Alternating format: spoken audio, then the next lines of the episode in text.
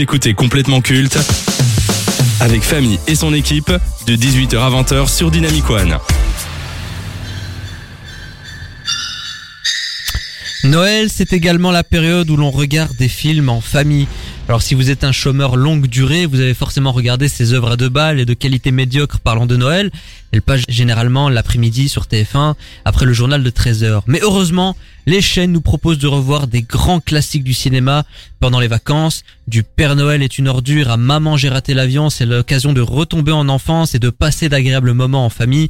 Mais parmi toutes ces œuvres, il y a de grands cinéastes qui ont réalisé des films de Noël tout en s'éloignant de l'esprit Noël.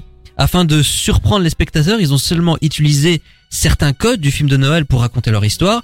Vous entendrez des chants de Noël, vous verrez des sapins ou des bonhommes de neige, et par certains moments vous entendrez parler de l'esprit de Noël, de partage, de bonté et de valeurs familiales, mais ne tombez pas dans le panneau. Noël n'est qu'un cadre, un prétexte. Après de milliers euh, de films au bon sentiment, ça fait du bien de voir des œuvres qui s'éloignent un peu des clichés.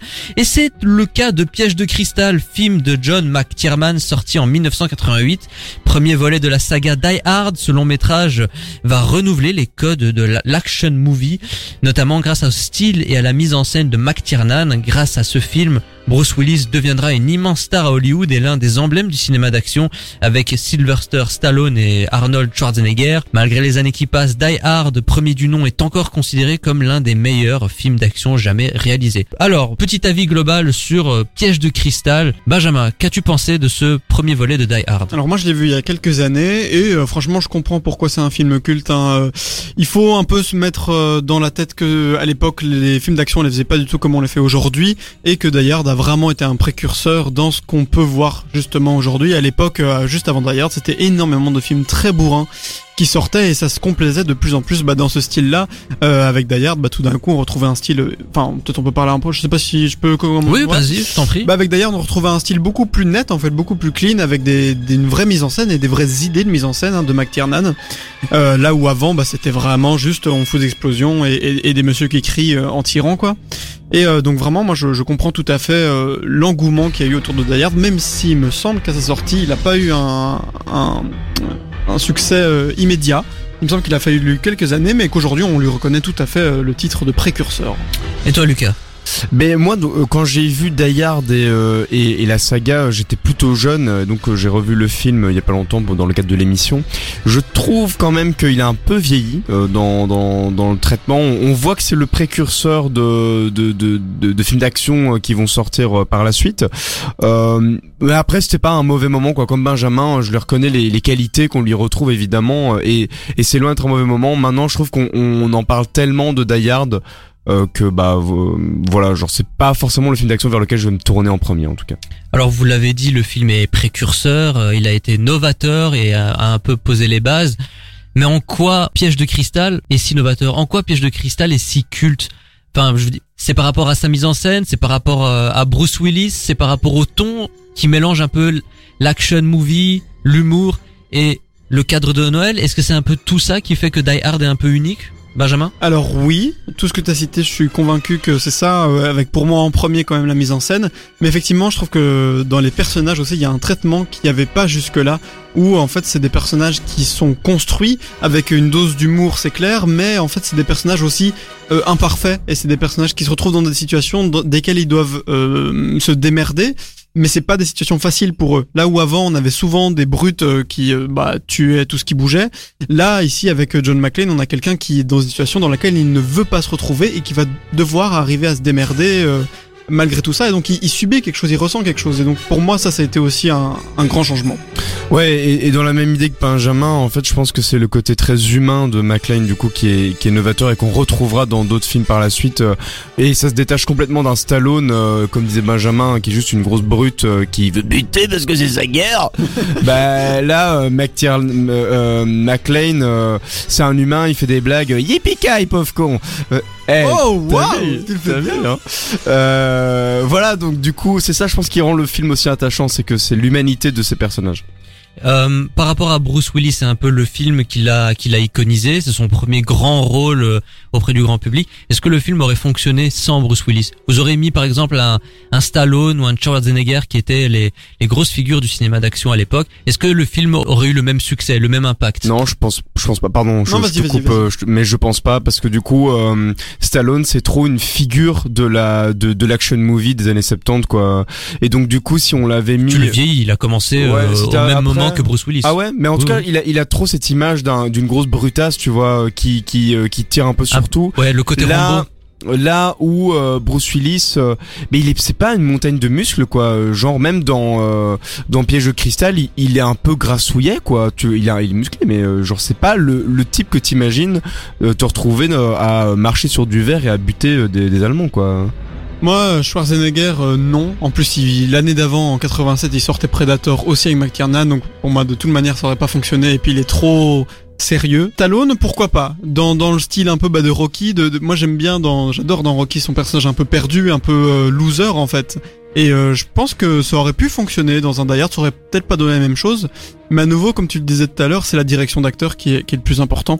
Euh, c'est la vision du réalisateur, donc peut-être que quelque chose de, que de nouveau et d'autres se serait construit, et, je pense que ça aurait pu être hyper intéressant. Avant de revenir pour euh, la deuxième partie consacrée à Piège de cristal réalisé par John McTiernan, petite question par rapport au cadre de Noël. Est-ce que ça rajoute vraiment quelque chose ou on aurait pu s'en passer? Un atout, euh, je dirais pas, mais euh, c'est indéniablement pour moi un film de Noël de toute façon puisqu'il se passe à cette période-là. Et je pense que ça peut rajouter quelque chose pour moi. Ça cadre peut-être un peu le film euh, et l'histoire dans un monde qu'on connaît, à une, une époque, enfin une période qu'on connaît, et où du coup ça peut vachement euh, crédibiliser euh, ce qui se passe aussi, je pense. Ouais, et, et aussi, euh, je trouve que le fait que ça se passe à Noël, ça lui donne un côté un peu inattendu sur le fait d'avoir un film vrai. d'un film d'action qui Très se passe à. Noël euh, et c'est pour ça je pense que tout le monde s'en souvient en fait c'est parce que Piège de cristal c'est le seul film d'action qui se passe à Noël en tout cas euh, et à ce moment-là quoi. Jusqu'à 20h. C'est complètement culte sur Dynamic One. Et nous sommes de retour, mais contrairement à la Team Rocket, c'est pour vous jouer un bon tour. Vous écoutez complètement Christmas, émission spéciale consacrée à Noël et aux fêtes de fin d'année, et c'est jusque 20h. Et là, on est en train de vous parler de Die Hard, Piège de cristal. Alors on a dit tout le bien qu'on pensait du film. Moi j'ai pas donné mon avis mais je suis entièrement d'accord avec vous. C'est l'un des films qui a révolutionné je trouve le genre de l'action movie. Ça, y a pas de débat. En revanche là on va parler de la saga en elle-même. Alors au total Die Hard compte 5 films. Il y a le premier qui est ré- réalisé par John McTiernan. Il y a le deuxième qui est sorti en 1995 et là Tiernan a dit non. Et il est revenu en force avec le troisième qui est considéré pour beaucoup comme le meilleur film de la saga Die Hard. Est-ce que vous êtes d'accord avec ça, Benjamin? Alors, meilleur. euh, en fait, de base, moi, le premier, je lui attribue pas une qualité de film non plus. euh, C'est pour moi, c'est pas un chef-d'œuvre. C'est juste qu'il a posé beaucoup de bases. Il est culte. Voilà, c'est ça. Pour moi, il est culte. Euh, mais du coup, le troisième n'est pas plus culte selon moi parce qu'il a pas posé, il a pas eu ce même effet de poser des bases. Après, effectivement, si on parle de qualité de film, je comprends qu'on puisse trouver le, le 3 euh, meilleur et euh, moi, je suis vraiment partagé entre les deux. J'aime tout autant les deux. Moi je pense que je préfère quand même le 3 mais parce qu'il y a Samuel L. Jackson et que j'aime bien son personnage. Mais après par contre sur la saga en elle-même, euh, je pense que ça s'est un peu perdu quoi. Mais on va certainement. Bah en justement, parler. on va, parler tout de suite. hein. En 2007 sort Retour en enfer et en 2013 euh, c'est c'est ce film de merde Belle journée pour mourir qui a littéralement euh, tué la saga Die Hard et je trouve toute la mythologie autour de John McClane euh, c'est la faute à qui? Est-ce que c'est la faute au producteur qui tire sur la longueur? Ou est-ce que c'est euh, Bruce Willis qui n'est plus dans le coup. On sent qu'il qu'il en a plus rien à foutre, qu'il est là pour cachetonner. Et je pense Euh, que c'est la c'est la machinerie hollywoodienne hein, pour beaucoup quand même parce que comme dans pour beaucoup de sagas en fait euh, quand ça fonctionne bah autant continuer à faire tourner la machine. Et euh, clairement euh, les, les derniers euh, c'était les derniers de trop quoi. Et je pense que c'est un ensemble en fait tout le monde est un peu responsable. T'as quand même des producteurs qui poussent pour faire des nouveaux films qui en fait sont assez mauvais.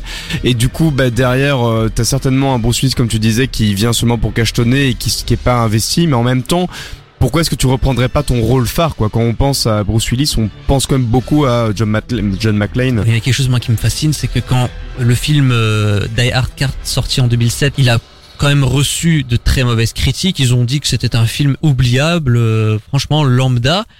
Ils ont quand même remis le couvert en 2013 avec euh, une, bonne jour- une belle journée pour mourir. Ouais, Enfin, mais c'est comme Terminator et ce genre de truc, c'est euh, t'as toujours un mauvais qui sort et ils vont se dire je vais en ressortir un derrière comme ça on va oublier le précédent quoi et ça mais, mais pour le coup, malgré les deux derniers films qui sont très oubliables et très mauvais, est-ce que ça malgré tout détruit le mythe John McClane, le mythe Die Hard, ou on va quand même s'en rappeler pour les trois premiers films? Benjamin Euh, non, pour moi, on va, on va s'en rappeler, hein, c'est clair. C'est sûr qu'on va un peu oublier les deux derniers qui, pour moi, rentrent un peu dans un schéma de, cinéma d'action qui, qui s'est facilité avec le temps, hein, qui est devenu de moins en moins euh, travaillé. Euh, après, c'est sûr que pour moi, on va garder les, les, deux trois premiers de toute façon. Et pour moi, en fait, pour revenir sur la question vite fait, c'est que c'était pas une bonne idée pour moi d'en faire une grande saga. Je veux dire, l'intérêt du premier était de montrer que n'importe quel personnage peut avoir une très mauvaise journée où il, il se passe plein de trucs de merde, mais à partir du moment où c'est genre la cinquième journée, bah ça commence à faire moins de sens en termes de de- de- d'identification qu'on peut avoir avec le personnage. Est-ce qu'au final, ben Die Hard égale McTiernan? Euh, pour moi, oui. Je pense que McTiernan a vraiment eu. euh, et, et en fait, moi, je suis toujours subjugué par le fait qu'il est sorti en 87 Predator et en 88 Die Hard. Je trouve que en un an, il se passe tellement de choses euh, dans sa vision et, et dans ce qu'il propose au cinéma. Même si euh, Predator est pas mauvais, hein, mais euh, je trouve que c'est tellement pas les mêmes films. Et tout d'un coup, il pose des bases d'un genre nouveau et même encore plus tard, hein, il, il a fait euh, des, des très très bons films selon moi. Et euh, c'est quelqu'un qui a vraiment pas eu la carrière qu'il méritait, euh, McTiernan. Je vous ai dit en intro que c'était un film atypique qui se passait à Noël. Il y a bien sûr euh, Piège de cristal. Il y a également L'arme fatale, le premier L'arme fatale avec Mel Gibson et Danny Glover. Je sais pas si vous l'avez vu. euh, Il y a longtemps. Il y a Batman le défi également. Ça se passe à Noël et euh, Tim Burton, je trouve qu'il fait quand même quelque chose d'assez dark avec euh, cette suite de bah, de Batman euh, sortie en 1900 euh, 1990 début des années 90 en tout cas. Il y a Family Man avec Nicolas Cage. Kiss Kiss Bang Bang. Alors je sais pas si vous avez vu ce film, c'est un peu le, la résurrection de Robert Downey Jr. après son passage en désintox. Donc si vous l'avez pas vu, je vous le recommande, d'autant plus qu'il y a Val Kilmer et Val Kilmer, bah, comme Travolta, comme Willis, sont un peu perdus hein, avec leur choix de carrière. Et Eyes Wide Shut de euh, Stanley Kubrick, qui se passe également pendant les périodes de Noël. Et là, c'est pas du tout un film familial. ne regardez pas avec vos Allez les enfants. Il y a Joyeux Bordel avec euh, Jason Reitman. Là, c'est euh, un film à la Projet X, complètement con-con, mais ça se passe à Noël. Euh, et, et de Romain d'Argent. Ah oui, bah, Ah oui, ah oui, évidemment. Bah, oui. Évidemment, évidemment. On l'oublie, on l'oublie lui alors qu'en fait. euh, Voilà, Ouais, donc ouais, ça là, il y, il y en a eu pas mal. Et euh, est-ce que vous, vous avez envie que les producteurs prennent à nouveau euh, des risques euh, et qui prennent Noël, le message de, de ces de ces fêtes de fin d'année, qui y retournent tout et qui cassent les codes Ou vous pensez qu'aujourd'hui c'est c'est plus possible? Bah c'est vrai qu'en fait de base Noël est une fête assez commerciale, hein, on va pas se mentir, et que la plupart des films qui ont été faits ces dernières années sont également des films très commerciaux avec vraiment l'idée de mettre Noël au centre pour que les gens regardent puisque c'est Noël, donc en gros de pas se fouler pour faire un bon film. Donc moi je pense que c'est possible, mais qu'il faut pas, il faut faire quelque chose qui dénote avec l'esprit de Noël en fait. Je tiens juste à préciser que t'as oublié les Gremlins sont un film atypique euh, de film de Noël. Ah, C'est vrai, c'est vrai. Euh, Et euh, honnêtement, euh, je pense que euh, sortir de l'atypique pour, enfin oui, faire de l'atypique pour Noël, c'est bien. Mais en fait, faites juste des films atypiques et, et si ça sera Noël, tant mieux. Enfin, pour moi, ça doit pas être labellé euh, Noël forcément pour que ce soit intéressant. On conclut cette séquence comme d'habitude lorsque l'on parle d'un long métrage. Piège de cristal, un peu, beaucoup, passionnément, à la folie ou pas du tout? Benjamin. Euh, beaucoup, parce que c'est comme un film qui je trouve très important. Après, moi, le cinéma d'action, j'adorais, enfin j'adorais. Non, j'aimais bien quand j'étais plus petit, mais aujourd'hui, ça me passionne moins. Lucas Beaucoup, euh, beaucoup, euh, euh, mais, euh, mais pas pour les mêmes raisons parce que du coup, pour moi, j'aime beaucoup le cinéma d'action, mais du coup, je vais me diriger vers d'autres films d'action en fait maintenant. Alors moi c'est beaucoup, euh, il a posé les bases, on l'a beaucoup répété, mais c'est très important parce que s'il n'y a pas eu Die Hard, peut-être qu'il n'y aurait pas eu euh, les Demolition Man par exemple et tout, euh, les Terminator également peut-être. Donc euh, pour moi ce sera beaucoup et puis euh, c'est Bruce Willis quoi, il, il était tellement excellent à l'époque, c'est dommage que il en ait plus rien à foutre. Donc euh, Vidéo Club c'est terminé. Nouvelle aventure, nouvelle radio, mais le même connard à l'animation. C'est complètement culte, avec famille sur Dynamic One.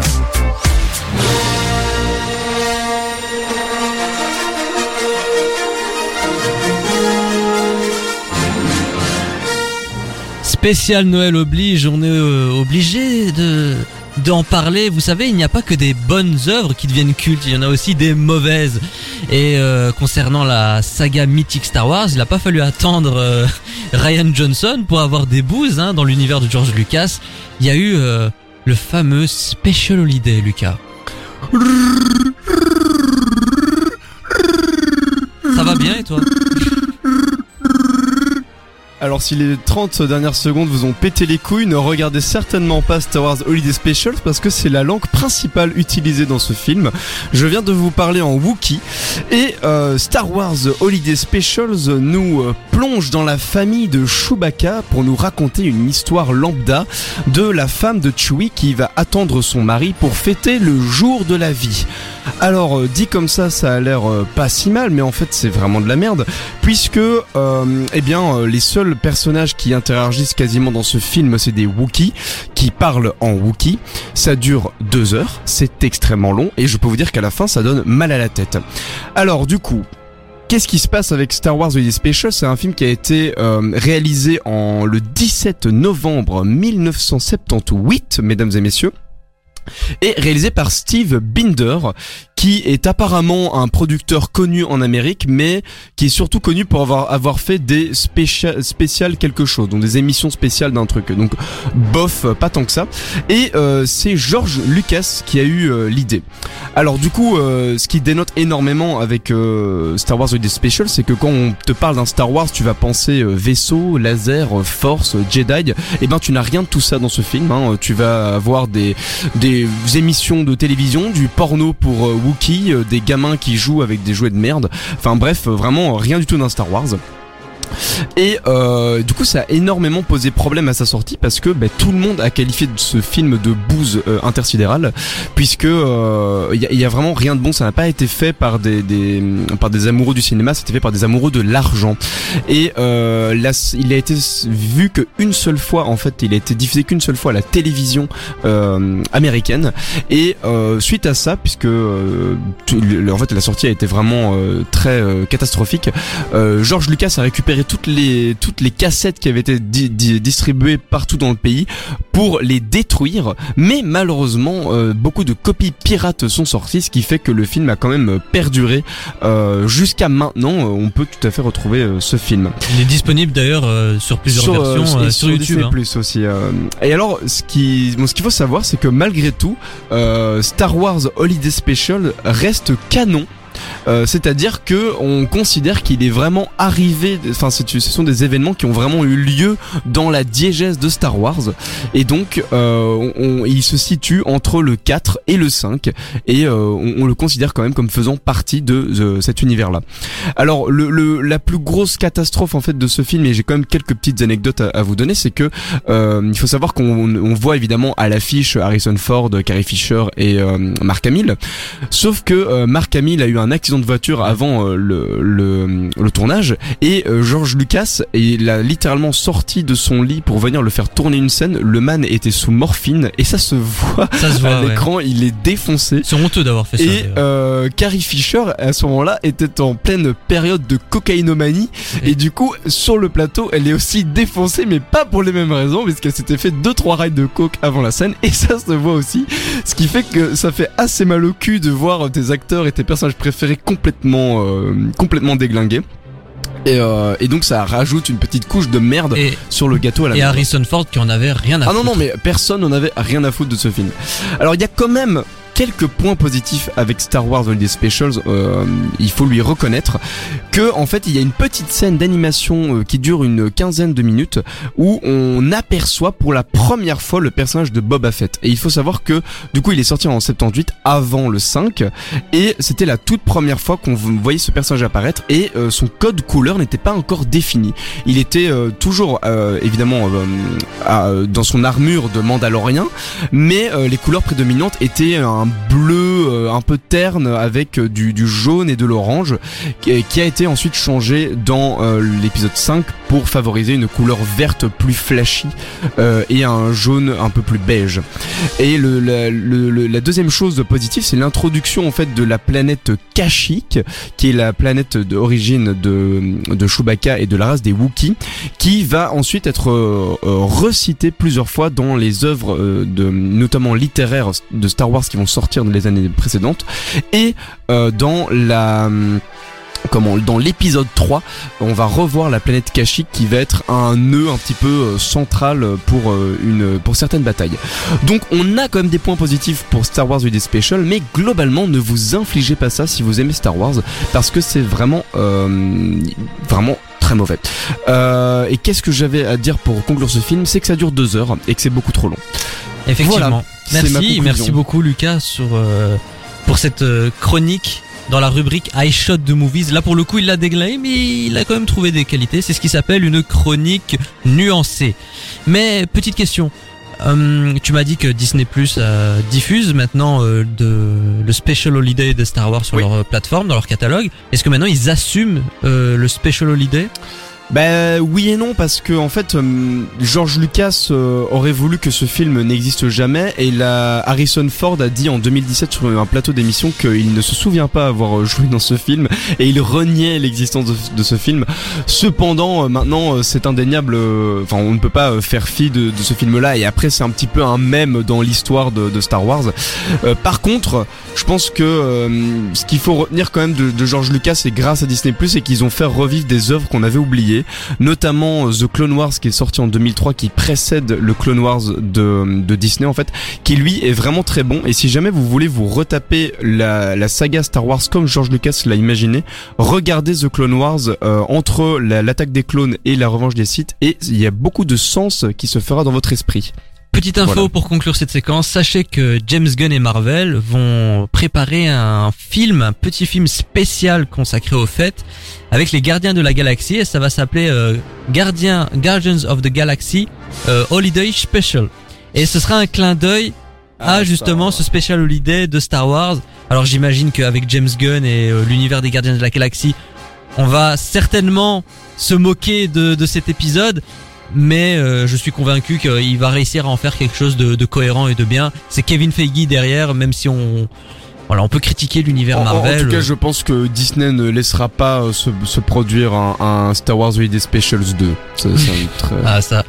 T'es petit, t'es con, t'es moche, t'es laid, t'es fauché, t'as pas de talent et en plus de tout ça t'as pas d'amis Écoute complètement culte tous les jeudis sur Dynamic One. Au moins t'auras bon goût. C'est fou de voir à quel point le temps passe vite. Mais ce qui est encore plus fou, c'est de voir à quel point le temps n'a pas d'emprise sur certains. C'est son cas, qui, en 2020, a fêté ses 30 ans de carrière. Difficile à croire quand on la regarde, n'est-ce pas À 50 ans, la star de la pop et du R&B est toujours aussi sublime. Ayant fait ses débuts en juin 1990 en tant que choriste pour Brenda Kay, la diva est devenue l'un des, l'une des plus grandes stars de la scène musicale actuelle. Une carrière si impressionnante qu'en janvier 2020, l'intégralité de son répertoire est intronisée au Songwriter Hall of Fame, qui est le patrimoine musical historique américain. À ce jour, elle comptabilise 5 Grammy Awards, 19 World Music Awards, 11 American Music Awards, 31 Billboard Music Awards et plus de 220 millions de disques vendus à travers le monde. Un palmarès si impressionnant que le magazine influent Time l'a élue comme la plus grande star de tous les temps, en espérant que pour euh, un tel engouement et une telle carrière, elle ne va pas nous sortir une nouvelle chanson de Noël. Ah, pas trop tard. Euh, du coup, Maria Carré, génie ou escroc, Benjamin. C'est pas quelqu'un que j'écoute énormément, euh, c'est pas tout à fait mon style. Pour moi, c'est un style très américain qui plus est, et, et pas que j'ai quelque chose contre ça, mais c'est juste que du coup, bah, ça me parle moins. Euh, après, par contre, je trouve qu'elle a vraiment, c'est quelqu'un de très talentueux, euh, ça c'est sûr. Je trouve qu'elle a une capacité euh, dans sa voix que, que peu ont, et qui d'ailleurs est généralement recopiée par énormément de gens. Si tu regardes un peu les émissions américaines, genre American Idol et des trucs comme ça, tout, le monde essaie d'imiter Maria Carey et très peu y arrive au final. C'est quelqu'un qui a vraiment euh, démocratisé euh, ce qu'on appelle euh, le mélisme, donc c'est en gros sur une seule syllabe avoir plusieurs notes.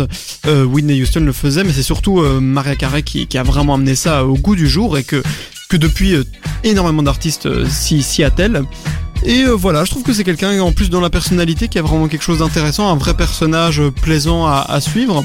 Donc euh, moi j'ai vraiment envie de pencher plutôt côté génie, même si pour moi bah, les capacités vocales, oui c'est du travail, mais il y a aussi une part de, de peut-être d'a- d'acquis quoi. Lucas. Euh, c'est une génie de l'escroquerie. Putain, Oh. quand t'entends euh, tous les tous les Noëls là, euh, ces chansons de merde là, j'en ai marre. Voilà. Oh, T'es dur là. Ah, Franchement, c'est dur. C'est prendre une ligne de, de sa biblio, de sa Ouais, discographie. exactement. Et faire, euh, attendez, ça j'aime pas moi. Exactement.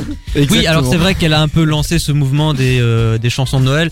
Chaque année, euh, t'as des dizaines d'artistes influents euh, avec des millions de followers qui vont vouloir faire une chanson sur Noël. Je pense à Justin Bieber, euh, BTS, euh, Michael Bublé, enfin ouais, j'en passe.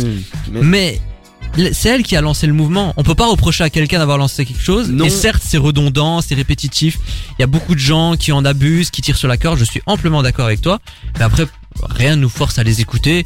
Et puis, c'est c'est une fois de temps en temps, c'est sympathique. Mais là, le truc, c'est que ça fait euh, 22 années que je suis sur cette terre et ça fait 22 ans qu'à Noël, je me tape du Maria Carey à Noël. Mais pourquoi? Mais parce que, euh, genre, Mais, les ah gens non, ils disent, euh, c'est question, trop marrant de mettre euh, Maria Carey, on va écouter ça, quoi. Mais non, parce que c'est la pionnière, tout simplement. Ouais, mais il y a d'autres choses. euh, Ah, moi, je, alors pour moi, c'est une génie. Au vu de sa carrière, c'est quand même une génie. Il y a quand même du travail. Je consens pour dire qu'elle tire quand même énormément sous la corde. Si au bout de quelques ah, un années, filon, quoi. oui, mais c'est vrai que chaque année, elle ressort une, une nouvelle version de sa chanson All I Want for Christmas Is You. Elle fait des featuring avec euh, tel ou tel artiste. Euh, Il y a celle de, de Bieber là qui me vient.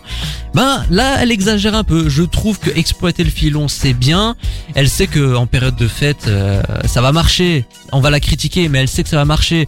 Donc en fait, elle connaît bien l'industrie musicale et elle en profite. Et je trouve qu'elle a raison. Après, c'est à nous d'être critiques et ok, elle le fait, j'écoute pas, puis c'est tout. Ouais, c'est pour ça que je dis que c'est un génie de l'escroquerie. Ouais, mais elle a quand même un talent fou et puis elle a inspiré énormément de chanteuses. Hein. Euh, Vraiment, elle fait partie de ces grandes chanteuses au, au même niveau que Aretha Franklin et Whitney Houston. Pour moi, euh, c'est quelqu'un que tu cites avec, je, je trouve, et, et- et je pense euh, ne pas être le seul à le dire. Et il y a énormément de stars qui euh, citent Marie Carey dans leurs influences, quoi. C'est vrai. Mais du coup, ouais. Donc pour toi, s'il n'y avait pas eu de Maria Carey, il n'y aurait pas eu euh, de Beyoncé, de Katy Perry, de Rihanna. Peut-être qu'il y aurait eu, mais en tout cas, ça aurait été très différent. Ouais, j'ai quand même l'impression que Maria Carey, c'est, c'est juste un, un- une, parenthèse cool de la musique américaine. Et peut-être que je suis dur, hein, mais parce que genre dire que Maria Carey elle est au même niveau que Aretha Franklin ou Whitney Houston, ouais, je trouve que c'est vraiment la Ouais. mettre sur un piédestal. à titre, à, à titre personnel, euh, j'irai pas plus loin, mais quand je t'ai dit que tout son répertoire a été repris Oui. dans, dans, dans certaines institutions, dans des Hall of Fame, c'est pas rien. Donc ça veut dire que dans l'histoire, on va se rappeler de Maria Carey, quoi qu'il arrive. Ouais, mais je pense que c'est parce qu'elle a beaucoup martelé euh, sur le clou, quoi. Mais avant de faire des chansons de Noël, elle a quand même fait d'autres choses. Je veux bien. Ouais, là, je trouve que en fait, il y a une, une espèce d'hypocrisie pas par rapport à toi, Lucas. hein, mais je trouve qu'il y a beaucoup de gens qui qui reprennent ça. M- Maria Carey égale chanson de Noël, ce qui est vrai. Factuellement, c'est vrai. Mais elle a quand même fait d'autres choses. Faut quand même le, le reconnaître et faut faut le dire. Faut pas juste caricaturer. Je trouve qu'on doit quand même être juste. T'es petit, t'es con, t'es moche, t'es laid, t'es fauché, t'as pas de talent et en plus de tout ça t'as pas d'amis Écoute complètement culte tous les jeudis sur Dynamic One. Au moins t'auras bon goût. Merci de nous écouter sur Dynamic One. Vous écoutez complètement Christmas, euh, émission spéciale de complètement Cul Dong et on est ensemble jusque 20h. Alors là, on va parler des films de Noël. On en a tous vu. Il y en a qui nous ont marqué, il y en a qu'on a détesté. Et ben, c'est le moment dans ce versus un peu spécial où on va euh, enchaîner les films. Comme ça, s'il y en a que vous n'avez jamais vu et qui vous intéressent, et ben, n'hésitez pas à aller les regarder. C'est cadeau. Alors, Benjamin, quels sont les films de Noël qui t'ont marqué dans le bon et le mauvais sens? Alors, dans le bon sens du terme, euh, moi, il y a les Mamans, j'ai raté l'avion, que j'ai regardé étant petit, surtout le premier et le deuxième, le reste pas trop. Euh, récemment, il y a eu Klaus aussi qui était sorti sur Netflix, un film Très bon de film Noël récent, et qui est très très bon. Moi, c'est un de mes films, euh, enfin, c'est pas un de mes films préférés, mais à chaque fois que je le revois, ou que je le revois dans, dans, dans mon fil d'actualité Netflix, je me dis, ah, c'est c'est trop bien, faudrait trop que je le revoie. Euh, moi, j'ai pensé aussi à Elf, Je sais pas si vous voyez, mais c'est une Ouais. comédie euh, vraiment débilesque au possible avec Will Ferrell, mais qui est vraiment très drôle, euh, je trouve. Euh, dans le mauvais sens du terme, euh, bon, il y a pas énormément de choses. Les nouvelles aventures d'Aladin, moi, c'est techniquement c'est un film de Noël vu que ça se passe au début et à la fin à Noël. C'est un film que, bah voilà, hein, on, on sait tous ce qu'on en pense. Mais à part ça, j'ai pas. Je trouve qu'il y a énormément de films de Noël qui sont mauvais, mais que j'ai pas vu parce que tu le vois qu'ils sont mauvais. Donc euh, voilà. Et toi, Lucas Moi, il y a euh, Santa ici qui est sorti en 2018, je pense, D'Alain Chabat. par Alain Chabat que je trouve euh, particulièrement touchant. Euh, et alors il y a les films euh, genre les Gremlins tu vois euh, qui, qui est aussi pour moi un film de Noël euh, que j'aime encore bien me taper à Noël Euh, et l'étrange Noël de Monsieur Jack aussi qui est euh, qui est un peu original on va dire dans dans dans, dans le genre et euh, en fait un, un peu comme Benjamin les films de Noël nuls bah tu vois qu'ils sont nuls donc du coup j'en ai pas en tête comme ça parce que je regarde rarement des films de Noël nuls Moi, euh, c'est les films qui passent euh, Oui, l'après-midi à la oui. télévision, qui sont bas de gamme, mais après ils ont pas tant d'ambition que ça, et c'est juste faire du mignon pour faire du mignon. Donc, je vais même pas les Ouais. compter. Alors moi, je vais quand même vous citer le le Pôle Express, qui m'a marqué, l'air de rien. C'est un film de Robert Zemeckis qui a vraiment renouvelé euh, l'animation à l'époque. Euh, la course aux jouets avec Arnold Schwarzenegger. Alors c'est pas un grand film, et c'est discutable si c'est un bon film ou non. Mais voir Arnold Schwarzenegger euh, faire euh, faire la, faire la bagarre pour avoir un jouet pour son fils, mais j'ai trouvé ça drôle et encore aujourd'hui je, je regarde ça avec une certaine tendresse. Il y a le Père Noël est une ordure, pour moi c'est un classique et à chaque fois qu'il passe à la télé je le regarde. Tu l'en tu en as parlé, euh, l'étrange Noël de Ouais. Monsieur Jack. Je vais parler d'un classique euh, de Frank Capra sorti dans les années 50 La vie est belle. Je trouve que c'est l'un des meilleurs films sur euh, sur cette période qui a été fait et bah, c'est pas pour rien que c'est un chef-d'œuvre avec euh, James Stewart en tête d'affiche. Euh, mais mon préféré ça restera Love Actually. Ouais, pareil, Ah bah voilà, pareil. bah voilà, Love Actually. C'est dingue comment ce film peut être générationnel. Ouais, ça, ça a 20 ans et euh, on en parle encore. Et c'est après c'est les films chorales c'est différentes histoires. C'est peut-être pour ça aussi c'est c'est très entraînant mais moi je vais vous parler d'un film qui m'a véritablement marqué, pas du tout connu. Ça s'appelle Bugs Bunny Looney Tunes Christmas Tales.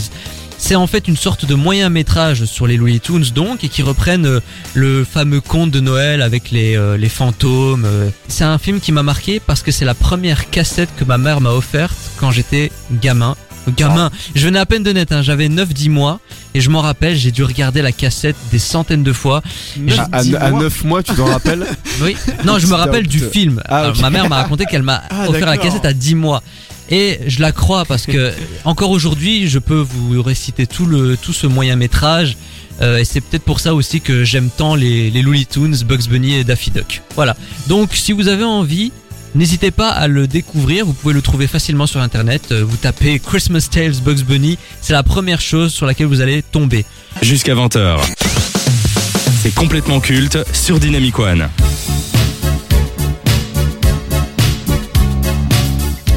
Des films de fin d'année sans film de Noël, c'est comme une soirée sans gonzesse. Sur le papier, c'est faisable, mais on se rend très vite compte qu'on va s'ennuyer entre tubs.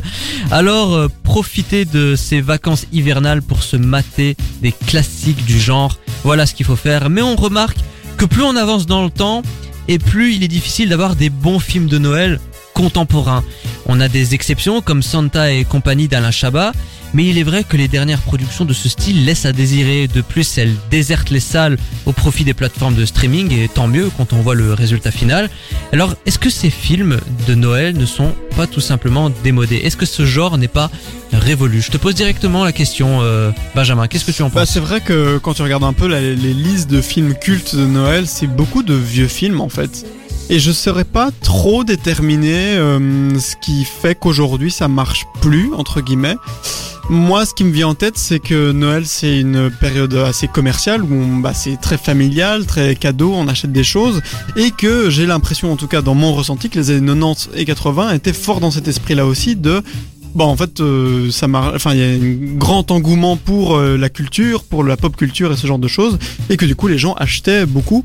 Et donc, moi, je me demande s'il n'y a pas un lien qu'aujourd'hui Noël, bah, c'est beaucoup plus critiqué et critiquable aussi pour ce côté commercial, euh, qu'à l'époque, il n'y avait pas ça et c'était beaucoup plus mis en mode période magique euh, où on se fait des cadeaux et, et on achète tous des beaux jouets, quoi. Lucas Ouais, je pense aussi qu'il y a le fait que euh, euh, Noël a perdu de son sens.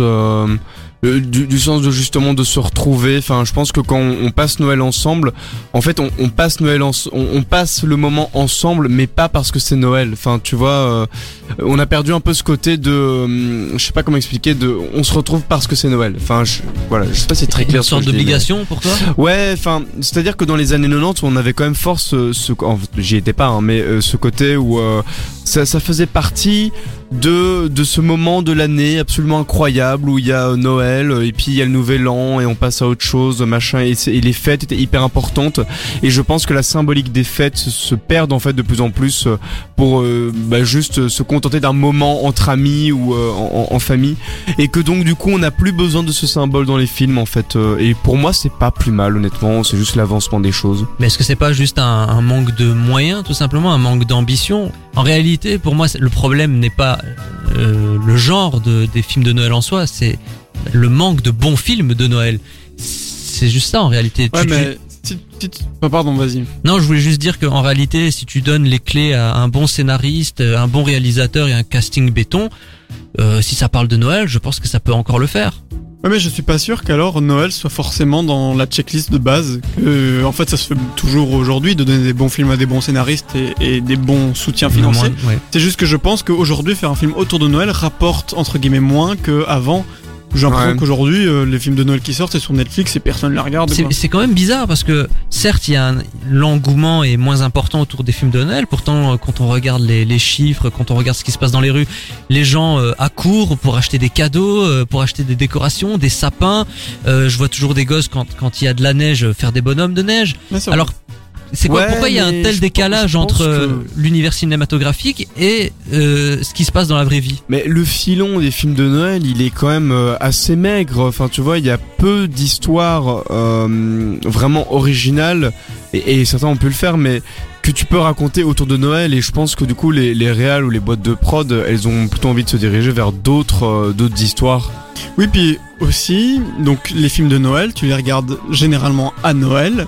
Noël, c'est deux soirs en grand max, et je pense qu'il y a déjà beaucoup de films assez cultes euh, que pour en faire d'autres qui fonctionnent. Moi, j'ai l'impression qu'à Noël, bah ouais, tu peux te mater Love Actually, tu peux te mater Super Noël et euh, l'étrange Noël de Monsieur Jack, et tu seras hyper content de les revoir chaque année à Noël. Pour vous, on a fait le tour du sujet. Il y a rien de nouveau à raconter, même par rapport à, Ouais, je à notre ouais.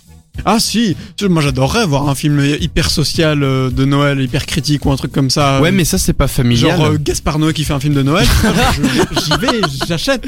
Climax, mais le 24 décembre. Ce serait hyper intéressant. Après le truc c'est que tu vois euh, qui dit film de Noël pour moi dit aussi un peu le côté euh, euh, blockbuster on va rentabiliser enfin on va faire un gros truc quoi et, et, et ça maintenant c'est plus le cas les, les gens ils s'en foutent de Noël et des films de Noël euh, et, et du coup un film social de Noël les, mais personne n'irait voir ça Ah oui non, parce que déjà social personne va voir. Et de Oui, c'est ça. Noël, Encore grand moins. monde va voir. Mais justement, euh, bon, c'est vrai que la période que nous vivons actuellement est, elle est un peu anxiogène. Il y en a certains, ils ont pas le cœur à la, à la fête, ils ont peut-être pas le portefeuille pour pouvoir fêter ça, euh, euh, pas dignement, mais de la plus belle des manières. Est-ce que, en réalité, le, l'industrie est en phase avec son époque en se disant, bah, les gens aujourd'hui, euh, ils ont peut-être pas envie de faire la fête. C'est vrai que le climat est assez anxieux, c'est la crise. Il y a des, euh, il y a la montée des extrêmes un peu partout. Euh, Il y a des confrontations, il y a la montée de la violence. Alors en réalité, pourquoi faire un film de Noël si les si les gens les gens vont peut-être pas y croire au vu de ce qu'ils vivent au quotidien? Est-ce que ça a un lien Vous pensez les ces deux éléments? Bah Lucas. Euh, bah oui et non parce que je pense que les gens ils, veulent toujours rêver. Euh, c'est juste que Noël c'est plus ce qui fait rêver les gens en fait. Je pense que c'est vraiment juste ça. il y a une vraie rêver, quoi. cassure avec euh, avec cette date euh, symbolique? Ouais, je, honnêtement, euh, je pense que les gens préfèrent se diriger vers d'autres types d'histoires euh, plus originales. En tout cas, en tout cas, c'est déjà mon cas. Mais euh, globalement, si t'avais un film de Noël qui sortait maintenant au cinéma, je sais pas si il serait si intéressant que ça. Bah, Quoi. après, on a encore des films d'animation euh, qui, qui abordent le thème de Noël et ceux-là rencontrent leur succès puisqu'ils visent les enfants et c'est vrai que les enfants, euh, bah, ils ont, ils rêvent, euh, ils ont des étoiles dans les yeux. C'est un peu le moins le cas quand t'es adulte. Ap- Après, tu grandis, peut-être que ce genre en fait n'est plus destiné à à des jeunes adultes ou à des, des seniors, mais plus à à des enfants. Donc peut-être qu'il faudrait faire cette transition et viser un public plus plus enfantin. Ouais, mais ce dont j'ai peur, c'est que en visant un public plus enfantin, c'est que ça soit de la merde, parce que encore plus de la merde, parce que c'est pour un des publics enfantins, tu vois. Et, Ouais. et- et- et du coup c'est con parce que euh, alors euh, ne, ne fais pas de film quoi. Si tu fais juste un film pour te dire tu fais de la thune et tu le fais pour les enfants, bah ne le fais pas, ça sert à rien. Bah après, comme disait Tarantino, euh, un, un bon film en soi dans l'industrie, c'est déjà une exception. Donc, euh, Oui, oui, oui, mais alors, alors si c'est une exception, alors ne le fais pas, ne le fais vraiment pas. Ouais, moi je dirais euh, pourquoi pas des films de Noël qui visitent d'autres trucs, d'autres époques. Moi, je- en fait. Klaus, euh, c'est un truc qu'il fait, il te donne un cadre euh, qu'on voit jamais. Et euh, je me dis pourquoi pas, ou bien à l'inverse, donner un- une vision de Noël aujourd'hui. Mais je pense qu'aujourd'hui, Noël a perdu de sa magie. Euh, voilà, parce que c'est une- c'est quelque chose que- qu'on- dont on devient très conscient autour de tout ce qui est autour de la fête de Noël aussi. Après, un film qui parlerait de ça, moi je pense que ça marcherait. alors pour conclure cette séquence, faut-il arrêter, oui ou non, de faire des films autour de Noël? Benjamin Euh, pour moi, il faut pas arrêter, mais il faut les réinventer. Je pense qu'on a épuisé entre guillemets euh, la catégorie comédie de Noël. Pour moi, il faut aller vers autre chose. Ouais, je, je suis assez d'accord avec ça. Et si vous comptez faire autre chose, bah ne le faites pas. Thank you, thank you very much for coming out this evening. Thank you, thank you, thank you. You're fuck too kind. Complètement culte euh, et euh, complètement Christmas cette semaine, c'est terminé, c'était complètement bien. À 20h, c'est l'équipe de chez Jordan qui vous accompagneront jusque 22h. Quant à nous, on se retrouve dans deux semaines, même lieu, même heure. Enfin, si le Conseil national de sécurité le veut bien. D'ici là, restez connectés sur la station du son Nouvelle Génération ou pas. Allez, ciao Ciao, bonne soirée.